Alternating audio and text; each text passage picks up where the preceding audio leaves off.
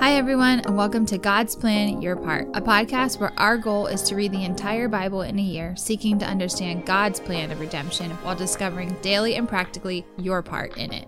Hey, welcome back. We have a lot to cover today. Today, we'll be talking about how we handle our relationship with the government. Uh, sometimes that can be a contentious relationship. Uh, Paul actually has quite a bit to say about our relationship with the government in Romans 13. There's some things to unpack there. Uh, Romans 12 talks about uh, like using our spiritual gifts and how to live as part of one body, which is very similar to what he said in the Corinthian letter. Uh, and then Romans 11 is really interesting, talking about the Jews and God's relationship with Israel. And that's where we'll start off here. Uh, today we're looking at Romans 11 to 13. like I said, the past couple episodes, as we're digging into Romans, there is so much to unpack here, and it is impossible. Uh, in the length of our episodes to try to tackle everything that there is to tackle. So I am looking forward to when we're going to take just one day for one chapter of the New Testament next year. I think it'll give us a little bit more time to dive into some of these topics. Um, but Romans 11 can be kind of confusing uh, because it seems like Paul is saying some.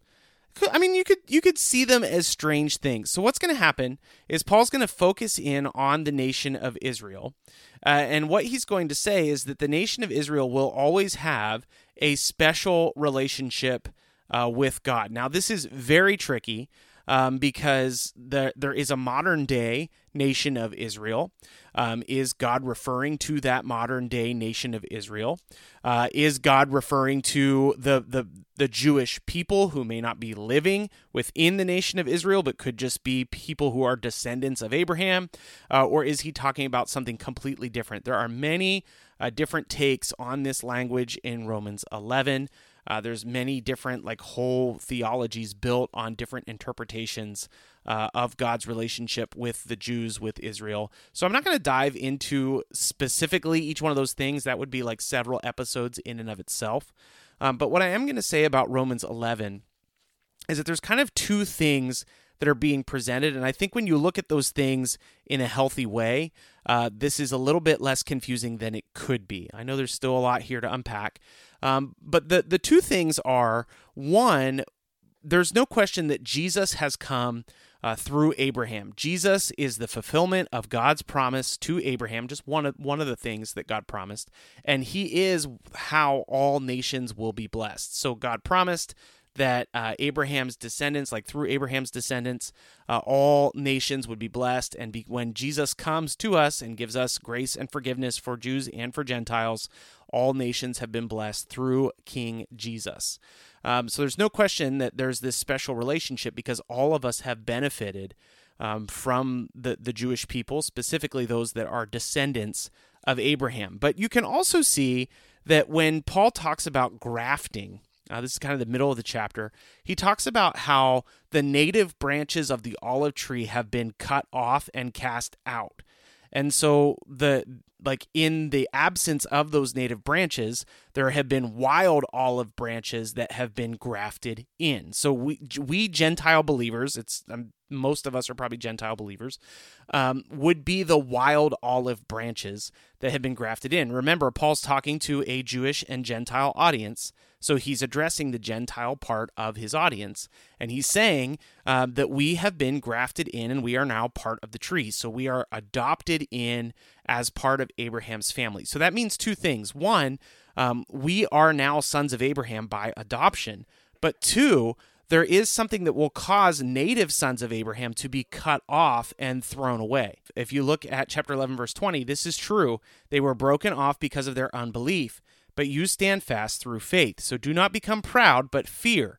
For if God did not spare the natural branches, neither will he spare you. It's this idea that God did place uh, Jewish people who chose not to believe under judgment you can't use this passage to say that the Jews are God's chosen people and it does not matter what they believe. Uh, Jews who do not find faith in Jesus are cut off from God and are not part of God's family. Doesn't there, there's no way to get around that. But then there is this future situation.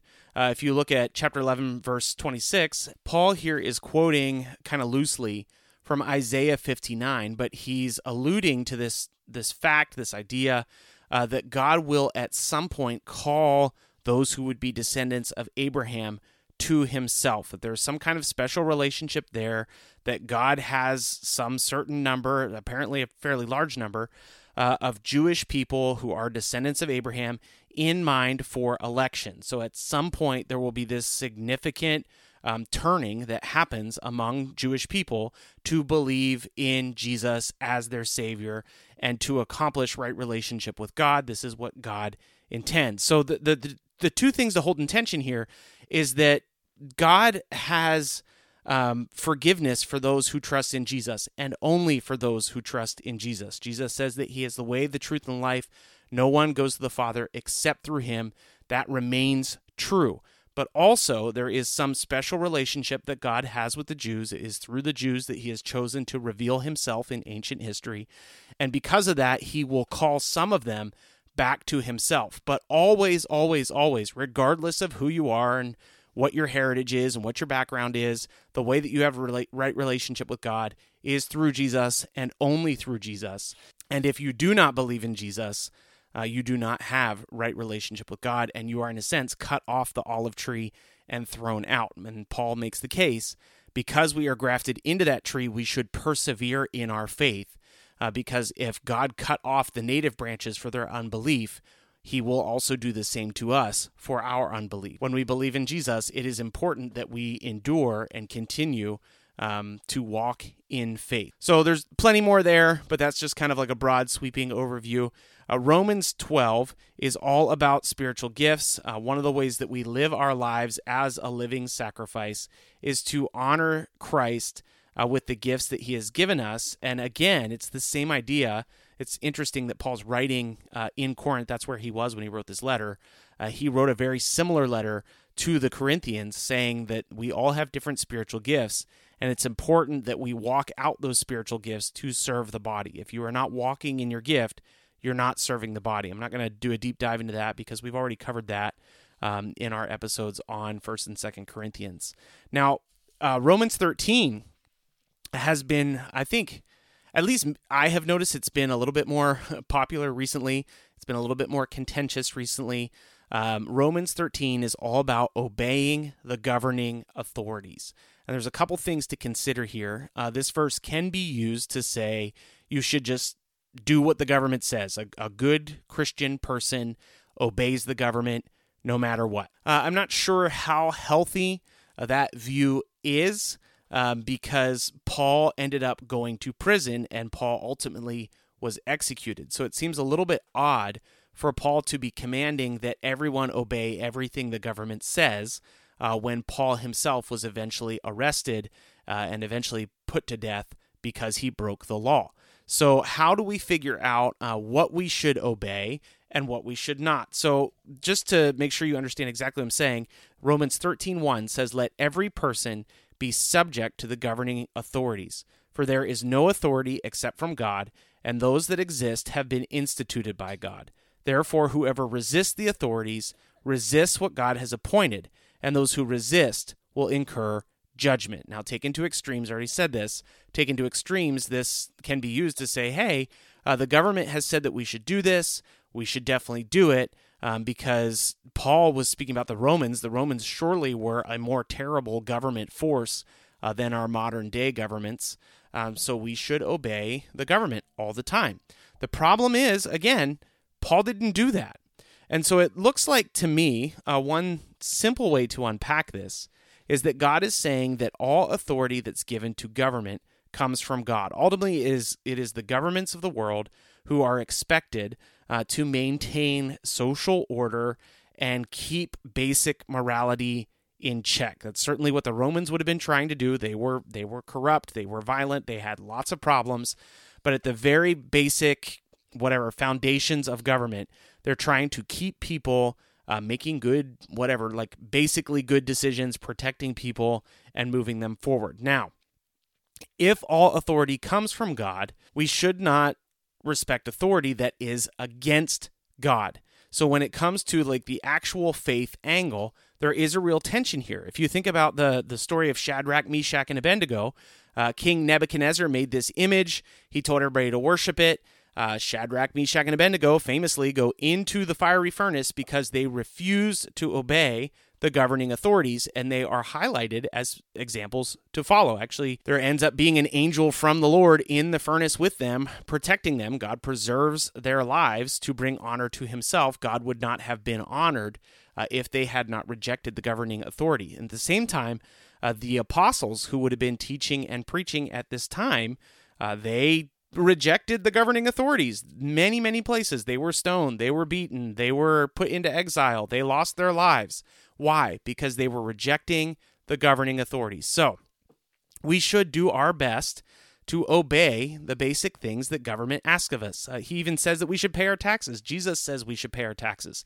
If you think about what taxes were used for in Rome, they were used for violent things. Roman taxes ended up killing a lot of people. So there were many things that taxes were doing uh, that were not wholly God honoring things. And Paul says, hey, pay your taxes. So I think it remains true um, we should pay our taxes. We should support our government and pay them, you know, within reason what they say we should pay them. The problem arises uh, when they start to expect us to do things which directly confront uh, our faith. And that is starting to happen in different places around the world. And Christians, when they are in these kind of situations, uh, I think wisely decide to stand for their faith instead of going along with the, what their government expects. So there is incredible discernment that is necessary here. Uh, Romans 13:1 is not a blanket statement that we should obey every government ordinance and do everything that every government always says. Uh, because Paul did not even do that with his own life. And if we are supposed to follow Paul as he follows Christ, there must be more to this story than just doing everything they say. There is wisdom necessary here. There is discernment necessary here. Um, but we should, you know, go along with the basic moral moral principles of government that are good and you know wise choices for life. Uh, but when government comes to uh, demand things which should not be demanded of Christians, uh, that's where I think we have to, uh, with with respect, with love, with grace, with mercy, with compassion, stand for our beliefs and support what we know to be true and stand for the God that we know to be real. Um, so that would be there's room for a lot of really inter- interesting discussion there. Um, if you're listening on YouTube, you can just leave a comment. I'll re- respond to your comment. Um, if you want to send us an email, you can send us an email, God's plan your part at gmail.com. Uh, I'd love to hear from you. Uh, what's your take on this? What do you think about this? How do you uh, interact with this? I know there's a lot of tension around this spe- specifically lately um, in Christian communities and how we handle COVID mandates and all that kind of stuff. Um, that's when recently I heard a lot of Romans 13 uh, getting quoted, and I remember actually um, leading some discussions on Romans 13 as well. Um, so I think I think it's important to handle this passage wisely. Uh, in the context of how Paul lived his life, in the context of what Jesus asks us to do, um, it's it's certainly we can't read this and just ignore government, um, but we also need to uh, be wise. And I, I, don't think it means that we just do whatever they say all the time. So let me know what you think. Uh, as far as the your part, uh, man, I love studying God's word. I think a really, really good takeaway for everybody is to live as a living sacrifice for Christ. That's in Romans 12 uh, to discover what your spiritual gifts are and use them to support the local body of believers wherever you are. Uh, another your part could be um, to wisely handle. Uh, the government's authority and what that means in your life. Maybe it is meaning that you need to stand up for your faith somewhat more. Uh, maybe it is meaning that you need to do what you can to be at peace in your community uh, and support what your local governance is trying to do uh, as long as it is honoring God. So let me know what you think. Uh, we'll be back again tomorrow with Romans 14 to 16. We'll see you then. Thanks so much for listening to God's Plan Your Part. Don't forget, it is always more important that you listen to God's words rather than our words. So please stick around to hear the reading for the day uh, or go and find it in the Bible and read it yourself. If you are enjoying the podcast, please leave a rating and write a review on whatever platform you are using to listen to us. Now that we have all that out of the way, here is the reading for today Romans chapter 11. I ask then, has God rejected his people? By no means. For I myself am an Israelite, a descendant of Abraham, a member of the tribe of Benjamin. God has not rejected his people whom he foreknew. Do you not know that the scripture says of Elijah how he appeals to God against Israel? Lord, they have killed your prophets, they have demolished your altars, and I alone am left, and they seek my life. But what is God's reply to him? I have kept for myself seven thousand men who have not bowed the knee to Baal. So too at the present time there is a remnant, chosen by grace. But if it is by grace, it is no longer on the basis of works. Otherwise, grace would no longer be grace. What then? Israel failed to obtain what it was seeking. The elect obtained it, but the rest were hardened, as it is written. God gave them a spirit of stupor, eyes that would not see, and ears that would not hear, down to this very day. And David says, Let their table become a snare and a trap, a stumbling block and a retribution for them. Let their eyes be darkened so that they cannot see, and bend their backs forever. So I ask, Did they stumble in order that they might fall? By no means. Rather, through their trespass, salvation has come to the Gentiles, so as to make Israel jealous. Now, if their trespass means riches for the world, and if their failure means riches for the Gentiles, how much more will their full inclusion mean?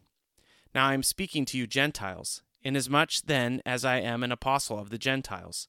I magnify my ministry, in order somehow to make my fellow Jews jealous, and thus save some of them.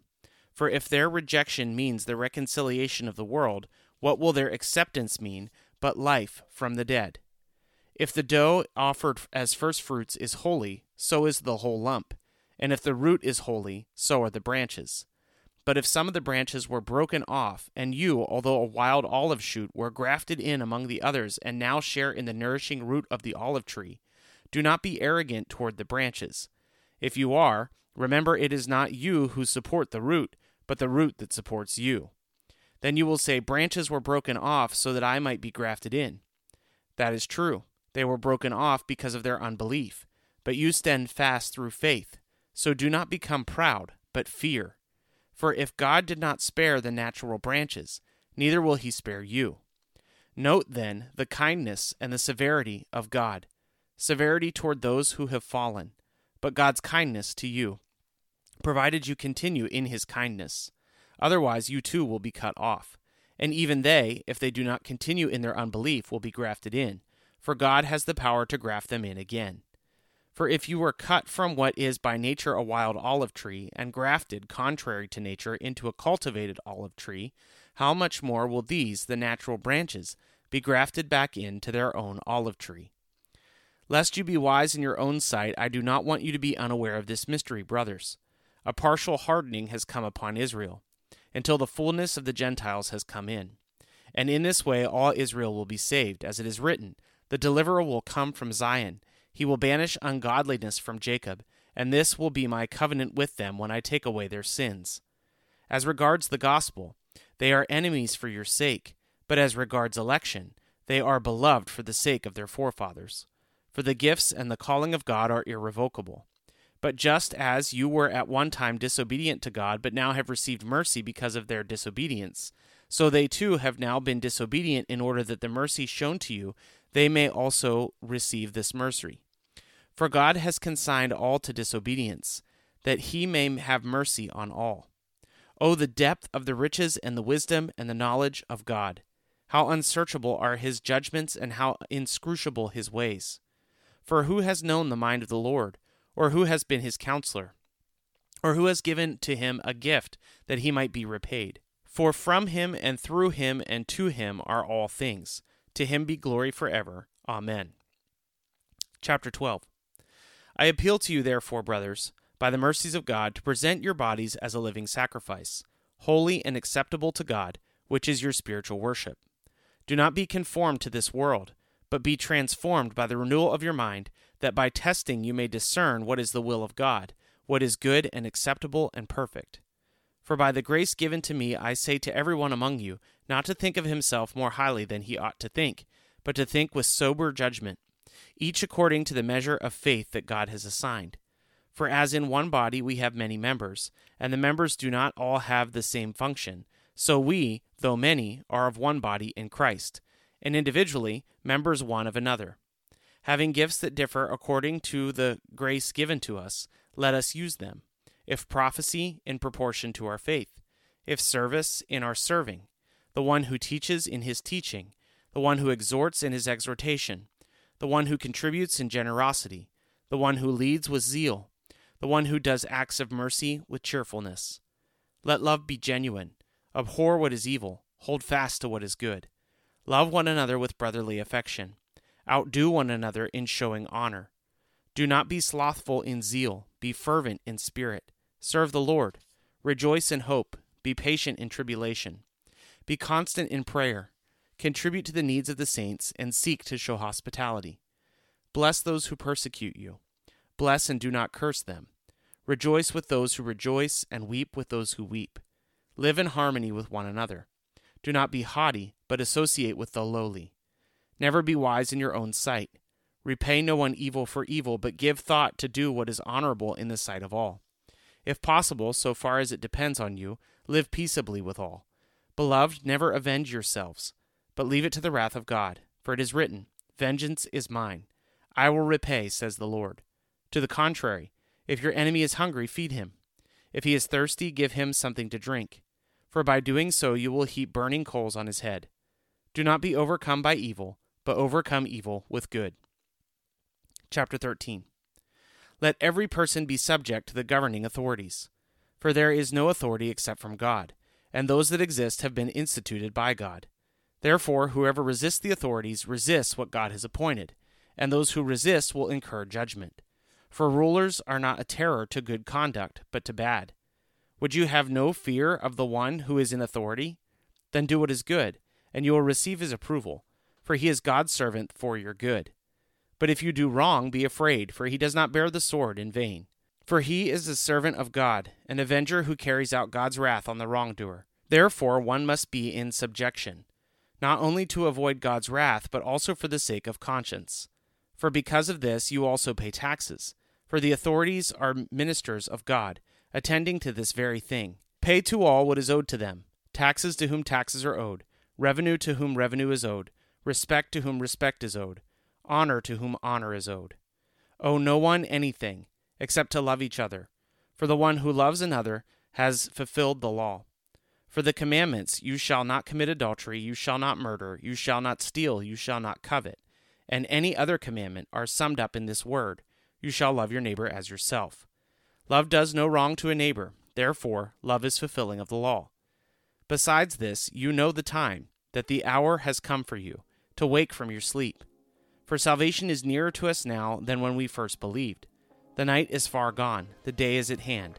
So then, let us cast off the works of darkness and put on the armor of light. Let us walk properly as in the daytime, not in orgies and drunkenness, not in sexual immorality and sensuality not in quarreling and jealousy, but put on the Lord Jesus Christ and make no provision for the flesh to gratify its desires. Thanks so much for listening to God's Plan Your Part. If anything stuck out to you, if you have any questions, or if you'd like to receive a Bible, you can email us at godsplanyourpart at gmail.com. Also, if you're enjoying the podcast, please consider supporting us through the link in our description. We love that you're on this journey with us, and we hope you have a great day. See you tomorrow.